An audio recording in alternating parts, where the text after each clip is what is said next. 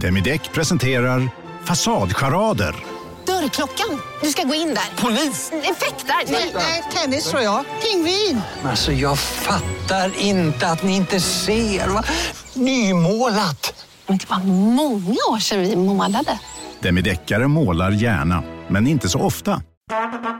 Det där var för att uppmärksamma er på att McDonalds nu ger fina deals i sin app till alla som slänger sin takeaway förpackning på rätt ställe. Även om skräpet kommer från andra snabbmatsrestauranger som exempelvis Ma...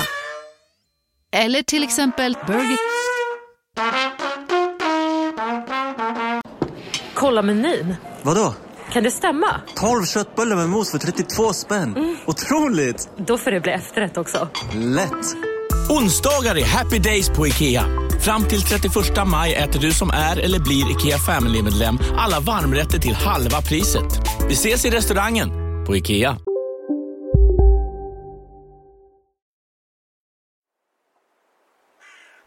Det här är en mörk historia, Skuggland. En undersökande serie i tre delar tillsammans med frilansjournalisten Love Lysarides. Jag sitter på en parkeringsplats i djupet av de småländska skogarna. Det här är på många sätt en bortglömd plats. Det är lugnt och idylliskt. Och en gång i tiden blomstrade en hantverksindustri här. Det här området kallas för Glasriket. Men den senaste tiden har jag fått höra en rad rätt märkliga saker om den här platsen. Det var ganska levat här i fjol, vet du. Vad var det som var problemet då? Vad var problemet? Ja. Fullständig depression, knackar. Alltså det var ju bilarna i diket varje helg och äh, gråtande kvinnor här. Och, äh, det kom folk som drack under här och det stals grejer varenda jävla helg. Liksom. Det var inte kul. Nyheterna från P4 Kalmar. På flera håll i landet så har nazistsymboler satts upp senaste dygnet. Främst i Stockholmstrakten men nu även på ett par håll i vårt län. Och det är många som, många som återkommer till det där också. Så kallar det här för vilda västern. Att det är laglöst. Varför är det så? Jag tror ju att det är, det är en bortglömd del av den här landsändan. Allting handlar om en liten by med ett 20-tal invånare. Bara ett stenkast härifrån. Byn heter Hermanstorp. Och den senaste tiden har jag försökt förstå Hermanstorp. Förstå vilka som bor här och hur det har kunnat bli så här. Jag började skrapa lite på ytan men ju mer jag började undersöka det här desto märkligare blev allting. Spelar du in fortfarande? Eh, ja. Det vore ganska bra om vi kom överens om vad som... Jag tänker inte få en, en granat i huset. Är det det som är risken? Ja, inte vet jag. Vad är det för människor? Skenavrättning. Det började med att jag skulle göra ett program om nazism i Småland. När jag åkte hit trodde jag att det var det mina frågor skulle handla om. Men det dröjde inte länge alls innan jag kom på mig själv ställa helt andra typer av frågor. Så jag måste bara fråga. Det var inte, det var inte, det var inte du som sköt? Men vi måste ta det här från början.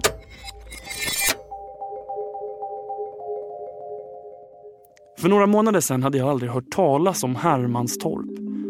Jag höll på att undersöka en nazistledare i Nordiska motståndsrörelsen, NMR. Allting började med att jag fick ett filmklipp skickat till mig. Klippet är från Almedalsveckan i Visby. På det här klippet syns en liten folksamling som har bildats vid ett torg, typ precis vid ringmuren. Det är strålande sol. Allt ser fridfullt och lugnt ut. Men någonting håller på att hända. Två människor kommer gående med en prideflagga. En sån där regnbågsflagga. De bär den emellan sig, utspänt som ett segel. De går tvärs över torget med bestämda steg. Men så från ingenstans dyker upp en person som går i motsatt riktning. Han sätter kursen rakt emot de två som håller i flaggan. Han viker inte av en centimeter utan liksom spetsar ögonen mot personerna och så helt plötsligt... Mannen går rakt in i flaggan. Han liksom drar flaggan med sig. Alla börjar skrika. Någon välter en cykel. En annan ringer polisen. Var är polisen? Han som välter flaggan ser nöjd ut. Han skrattar nästan. Han har rakat huvud och på hans vita tröja står det Vi är folket.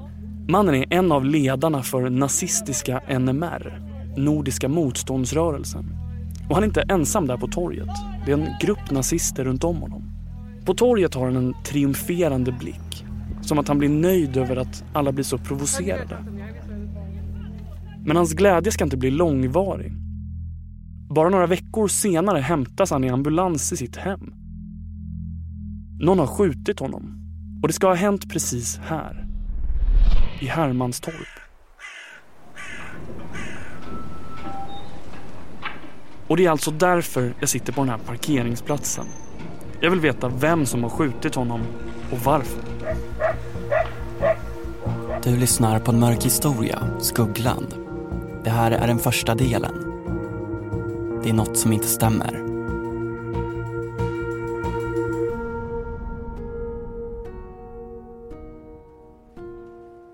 Händelserna som skulle ta mig till Hermanstorp och den där parkeringsplatsen började för flera månader sedan. På en helt annan plats. I en illaluktande hiss på Västerbroplan i Stockholm. Lite liksom. Jag är här tillsammans med journalisten Jonathan Lehmann. På väg upp till hans kontor på tidningen Expo. Polisen har precis gett mig en fragmentarisk bild av ett ärende i en småländsk by. Skottlossning, ambulans, mordförsök. Och tydligen är det den där nazistledaren från Almedalsvideon som är offret. Det är därför jag åkt hit till Jonathan Lehmann. För om det är någon som kan svenska nazister så är det han.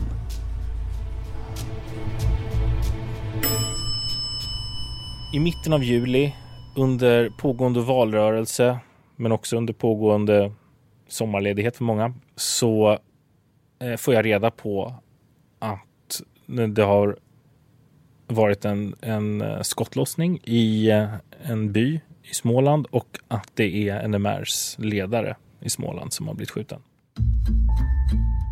Jonathan fick höra om skottet precis efter att det där klippet spelades in under Almedalsveckan. Jonathan berättar att det just i Småland, runt den här nazistledaren har börjat dyka upp lite tecken på att nazister håller till i området. Nyheterna från P4 Kalmar. På flera håll i landet så har nazistsymboler satts upp senaste dygnet. Främst i Stockholmstrakten men nu även på ett par håll i vårt län.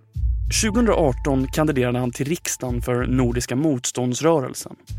Visserligen rätt långt ner på listan, på plats 14. Men Jonathan Lehmann har sparat hans kandidatur. Alltså den text han har skrivit för att sälja in sig själv till väljarna. Han skriver att han börjar närma sig 50. Och han är utbildad möbelsnickare men har gått via arbete som lackare till att idag jobba med metall. Han har en brokig bakgrund, beskriver han, med fel och brister som många skulle se som misslyckanden. Detta kan han själv delvis instämma i. Men menar att man inte kan ändra på vad som hänt, bara påverka sitt handlande framåt. Och den här brokiga bakgrunden han pratar om är kanske de 18 punkter i hans belastningsregister. Nu senast, hösten 2019, dömdes han för hets mot folkgrupp efter att ha ropat en Hitlerhälsning till en polis i ett parkeringshus i Jönköping. Men listan är längre än så. Det är väldigt mycket olovlig körning, olaga hot, vållande till kroppsskada, grov stöld, häleri, förseelse, misshandel, ofredande stöld, grov stöld. Eh, och han har genom detta fått erfarenheter som är få förunnat att ha och nu står han starkare än någonsin som kandidat till riksdagen för vårt folks enda räddning.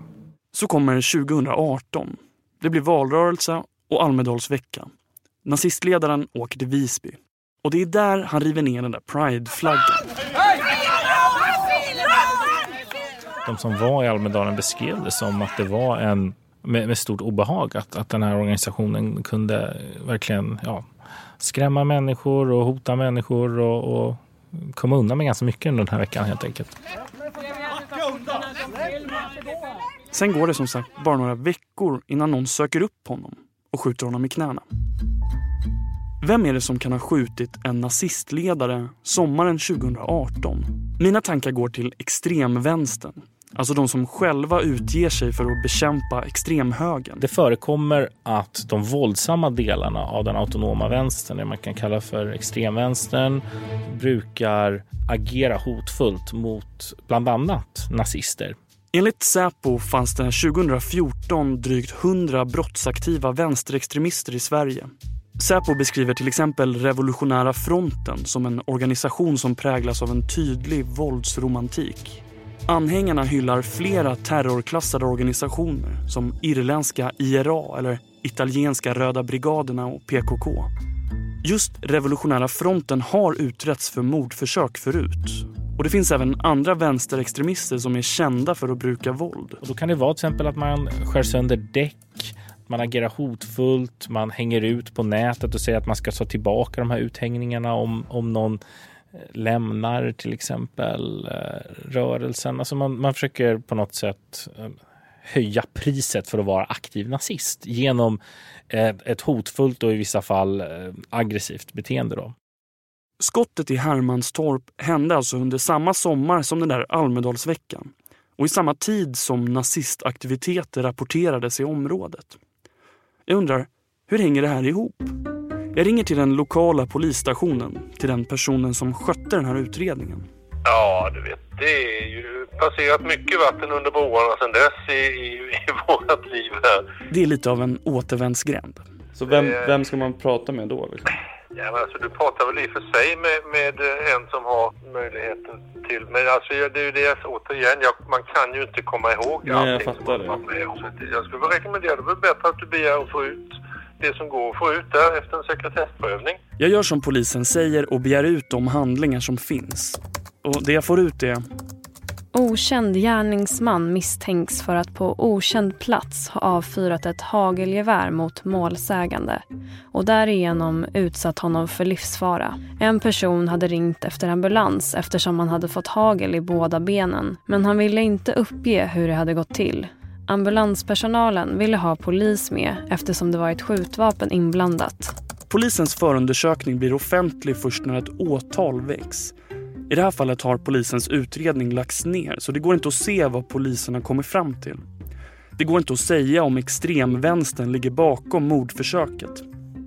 Jag får veta att en av anledningarna till att utredningen lades ner var att offret, nazistledaren alltså, vägrade prata med polisen. Det är så i alla ärenden egentligen. Det är jättesvårt. Polisen Mattias Ahlberg berättar. Man vet ju inte vad som har hänt egentligen därför att eh, som till exempel om man tar någon annan. Det är må mycket som problematik har med både Malmö och Stockholm också. Att vittnen inte vill prata om vad som hänt och inte målsägande heller. Utan, och då är det ju svårt att få fram bevis vad som faktiskt har hänt. Jag förstår vad polisen Mattias menar här. Jag har också försökt kontakta nazistledaren själv. Jag har ringt flera gånger och skickat flera sms men inte fått något svar. Lämna ett meddelande efter tonen. Och det är ju så att nazisterna och extremvänstern har en grej gemensamt. Båda vill ju störta den nuvarande samhällsordningen. Och det här betyder ju att båda betraktar rättsväsendet och polisen som fiender. Men samtidigt inser jag att de också har en annan fiende. Och det är ju journalister, alltså sådana som mig själv. NMR brukar inte ge så mycket svar till journalister. Så här lät det till exempel när SVT och Jan Scherman försökte fråga NMR 2018 om deras syn på demokrati. Svara på en fråga. Inte till en äcklig jude. Vad är det du säger? Inte till en äcklig jude. Hur menar du nu? Hur jag menar? Ja. En äcklig jude, hur fan kan du misstolka det? Alltså, problemet med den här historien är att ingen verkar vilja prata om det som har hänt. Det finns ingen dom och offret håller helt tyst. Jag var precis på väg att släppa det här och gå vidare till något annat. Men då kom det. Mejlet. Det är från en annan journalist, Anders Blank. Det visar sig att han också har undersökt vad som hände den där sommarnatten i Hermanstorp. Han har skickat ett filmklipp. Kameran är väldigt skakig och ljudet är väldigt dåligt så man hör knappt vad de säger. Anders Blank och hans kollega står utanför nazistledarens hus. Det är hösten 2018 och vid tillfället var Anders anställd på tidningen Barometern. Nazistledaren är hemma men vägrar gå ut och prata med dem. Istället liksom ropar han inifrån huset. Men alltså... Det sitter en kvinna utanför huset som pratar med Anders Blank. Och kvinnan liksom för nazistledarens talan. Anders Blank försöker övertala honom att komma ut. Det är väl bättre att han kommer ut så vi får prata. Kvinnan säger att nazistledaren inte vill ha med journalisterna att göra. Ja, men de är göra. Det är ingen idé att de försöker. Ja, men är det inte bättre att berätta vad som har hänt? och hur man- Sen säger hon något också om att dra till varmare trakter. Ska dra till varma trakter.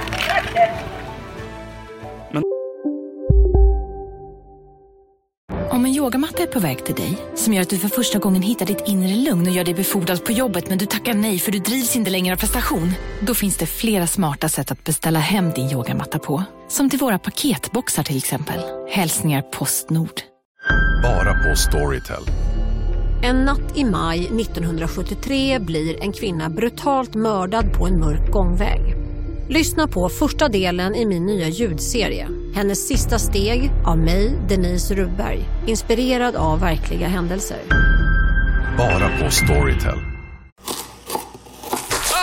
Dåliga vibrationer är att skära av sig tummen i köket. Ja! Bra vibrationer är att du har en tumme till och kan scrolla vidare. Få bra vibrationer med Vimla. Mobiloperatören med Sveriges nöjdaste kunder enligt SKI. Exakt vad det är hon säger är svårt att höra. Och det är ännu svårare att höra vad nazistledaren säger där inifrån huset. Det är ingen idé. Jag ringer upp Anders Blank, journalisten som mejlade det här filmklippet. Hej! Hej!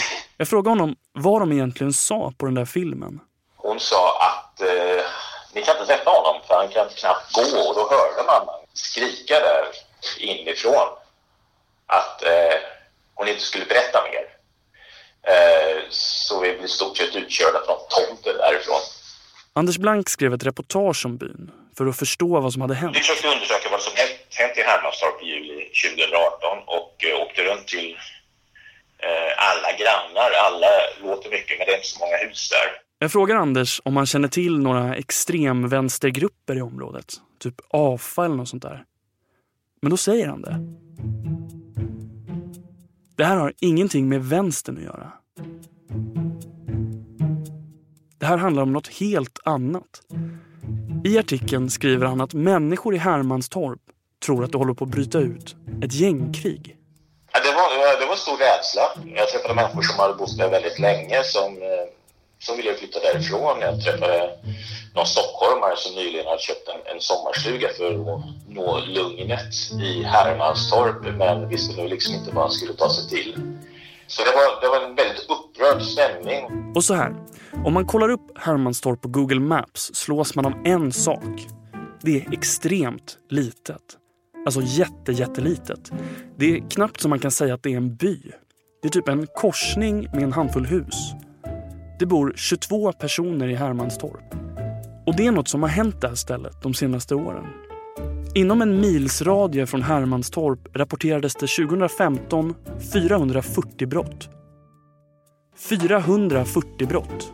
På ett ställe där knappt någon bor. Och så pratar grannarna i tidningen om ett gängkrig på det. Och mitt i allt det här så skjuter någon en nazistledare. Anders Blank beskriver i sitt reportage att polisen åkte dit en gång och att någon i Hermanstorp då hade lagt ut spikmattor för polisbilarna. Han beskriver en polisjakt i Hermanstorp där polisen sökte av byn med helikopter. Den här berättelsen började med en enkel fråga. Vem sköt den där nazistledaren? För några veckor sedan hade jag aldrig hört talas om det här stället. Men nu känns det som att allt kretsar kring den. Den här lilla, lilla korsningen i skogen. Vad är det egentligen som pågår i Hermanstorp? Allt det här är så svårt att förklara. Är det inte bättre att du bara kommer hit? Och på den vägen var det. Okej, okay, Jag är i Småland, i bilen på väg till Hermanstorp. Det tog sex timmar från Stockholm till Kalmar och där mötte jag upp journalisten Anders Blank. Han som skickade det där filmklippet. Vi svänger in på en avfartsväg.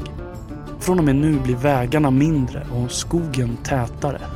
Här är Broakull. Det är så vackert här. Det är en småländsk idyll. Vi passerar små glasbrukssamhällen. Det här området kallas ju för Glasriket. Broakulla, Kosta, Boda, Åfors.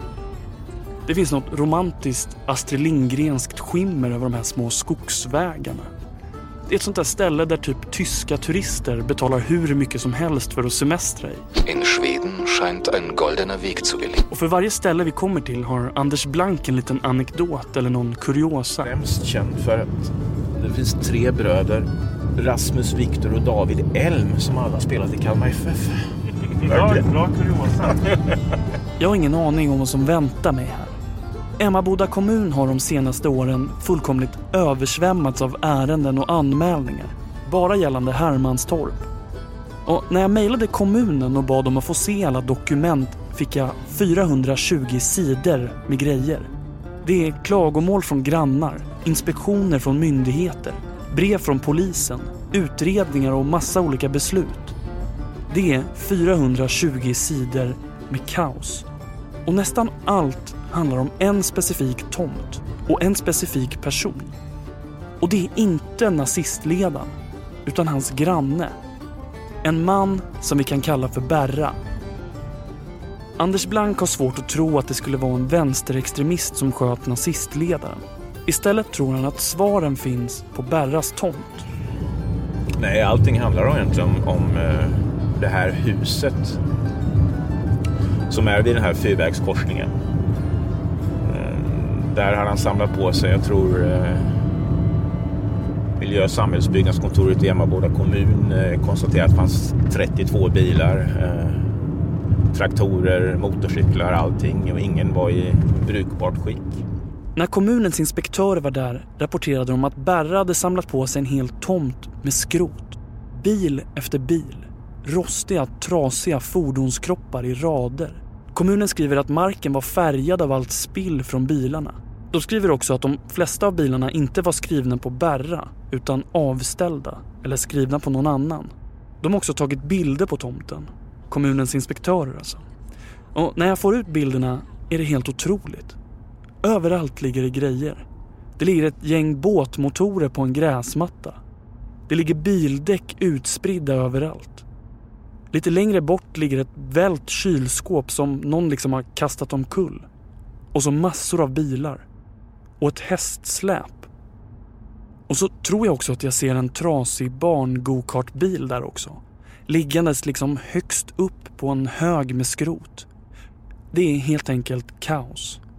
Den Astrid Lindgrenska idyllen har blivit något annat. Och Anders Blank menar att det är där, på Berras tomt, som svaren på allting finns. Här har vi då gamla huset. Anders har inte varit här på över ett år. Tomten sträcker sig hela vägen här tror jag. Han tittar ut genom fönstret och letar med blicken. Det har nog på att renovera eller? Det ser inte ut som när han var här sist. Och inte en bil. Det är något som inte stämmer. Allting är borta. Ingen är där.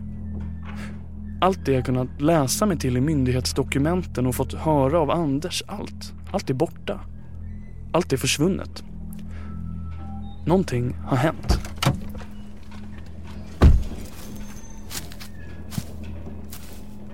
Det är rent, städat, nästan kusligt på något sätt.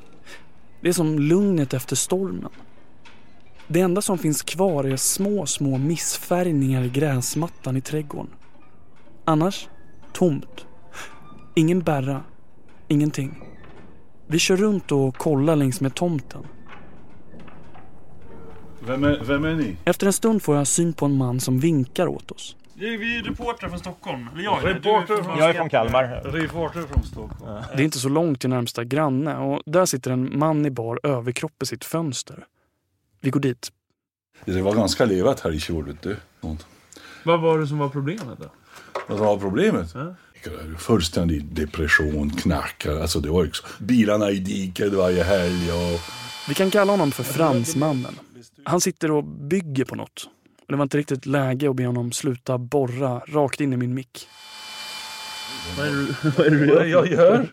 Jag köpte ett kylskåp. Den som fanns här inne var från 80-talet. Aha. Så frun ville ha ett kylskåp. Okej. Jag köpte ett kyl och frys för två, tre veckor sedan.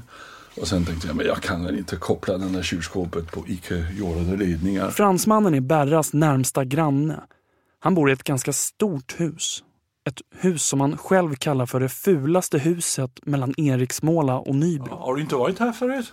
Det är det fulaste huset mellan, mellan Eriksmåla och Nybro. Fransmannen vet mycket om hans granne Berra. Det är svårt att förklara vem man är, säger han. Berra är som ett sorts mysterium. Och när Berra kom hit till Hermanstorp började det krylla av katter. Jävla katter. Sedan de flyttade, vet du, så det vimlade av katter när vi kom tillbaka från Frankrike här. Det var katter under huset i några år. Det var katter överallt och ungarna. Eh, du klipper gräset en vacker dag så är det kittens va. Kom, kom. Vad fan gör man med det här? Linda sa, ska du döda dem? Men vad fan ska vi göra? Det? Varje tredje månad är det fem ungar som... Ja nu är det lugnt. Tänkte eh, sträng vinter så dör de där. Jag såg en i år som... Men vadå, så nu, nu är jag tvungen att skjuta av några? Vad sa du? Jag var tvungen att skjuta av lite katter. Eh, Jag skjuter bara de små ja, för de blir stora sen och sen de förökar sig. Så, vad gör du med dem? Vi förklarar vad vi är ute efter. Att vi är här för att förstå vem som sköt den där nazistledaren. Fransmannen beskriver att det har varit livat i Hermanstorp den senaste tiden. För ett år sedan var det värst. Varje dag såg han nya bilar och människor komma hit. Eh, Gråtande kvinnor här och eh, så jag gick, Linda sa till mig, men Giggo kolla vad det är som är filmen. Så jaha, hur mår du idag? Skrek. Så det blev ett jävla liv här i fjol. Det, var inte, det gick inte. Alltså, det kom folk som drack under här och det stals grejer varenda jävla helg. var Hermanstorp ligger mellan de större centralorterna Emmaboda, Nybro, Kalmar och Växjö och var därför en perfekt plats för en ljusskygg verksamhet. Men vad var det som hände den där natten när det sköts här? Den dagen de sköt på bla bla bla. Den dagen, det, några timmar innan, så, hade jag flytt, så hade jag semester och hade flyttat ner, flyttat ner till Frankrike. Så när jag var i Tyskland eller i Frankrike, det var då de sköt. Fransmannen var bortrest. Men han berättar vad han har hört. Han säger att nazistledaren hade irriterat sig på att det var så stökigt nere hos Berra. Man blev sur för att det blev så levat där och så mycket ljud. Fransmannen ser sig omkring. Och sen böjer han sig fram mot mig. Jag måste höja inspelningsvolymen på min mikrofon för att det ska höras. Han sänker rösten och säger Så han gick för en av sina vapen och sköt i luften först. Och, och sen tydligen så hjälpte det inte. Så han sköt i benet. Fransmannen menar att skottet kom från Berras tomt. Att det var någon på Berras tomt som avfyrade det. Men han var inte där själv. Så jag undrar vart han har fått det ifrån. Härifrån ser jag Berras tomt. Den är helt tom. Allt är bortplockat. Och så säger fransmannen något som helt ärligt ger mig lite kalla kårar. Han menar att det helt plötsligt en dag kom ett gäng människor och körde ut Berra och hans kompisar. Han säger att det kom lastbilar som fylldes med Berras grejer tills allt var borta. Jag frågar fransmannen vilka det var som tog över huset. De skojar inte de där. De kommer från Motala va? Något slutar med hög. Vid sjön där. Nå- någon mil från Motala. Och jag märker att han studsar till på min fråga. Spelar du in fortfarande? ja. Det vore ganska bra om vi kom överens om vad som... Jag tänker inte få en, en granat i huset. Är det det som är risken? Ja, inte vet jag. Men eh, mina källor säger, och de tänkte inte jag avslöja här, men gran, ja, grannarna då. Vissa grannar säger, som bor ganska nära, bor väldigt nära. Ja. Så att det är ganska levat på natt, nätterna. Fransmannen ger oss två bitar information. 1. Det var många som bodde på Berras tomt, men skottet kom därifrån. Och 2. Berra är spårlöst försvunnen. Fransmannen menar att Berra finns någonstans i de småländska skogarna. Men skogarna här är stora och det kommer att bli som att hitta en nål i en höstack.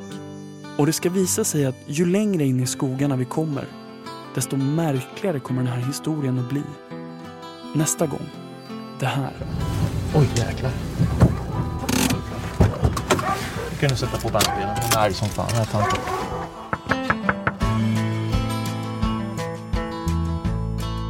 Du har lyssnat på det första avsnittet av en mörk historia, Skuggland. Tryck på prenumerationsknappen i din podcastspelare för att inte missa nästa del. Eller lyssna nu direkt på hela serien på Podme. Det här programmet är gjort av Love Lysarides, Joel Silberstein Hont och mig, Karl Fridsjö. Slutmix Fredrik Nilsson, originalmusik Anders Thorén. En mörk historia görs av produktionsbolaget Just Stories.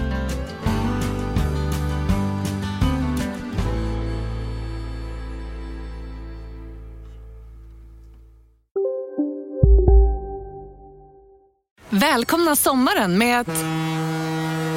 Res med Stena Line i sommar och gör det mesta av din semester. Ta bilen till Danmark, Tyskland, Lettland, Polen och resten av Europa. Se alla våra destinationer och boka nu på stenaline.se. Välkommen ombord! Hej, Susanne Axel här. När du gör som jag och listar dig på en av Krys vårdcentraler får du en fast läkarkontakt som kan din sjukdomshistoria. Du får träffa erfarna specialister, tillgång till lättakuten och så kan du chatta med vårdpersonalen. Så gör ditt viktigaste val idag, lista dig hos Kry. Hej! Är du en av dem som tycker om att dela saker med andra? Då kommer dina öron att gilla det här. Hos Telenor kan man dela mobilabonnemang. Ju fler ni är, desto billigare blir det. Skaffa Telenor familj med upp till sju extra användare.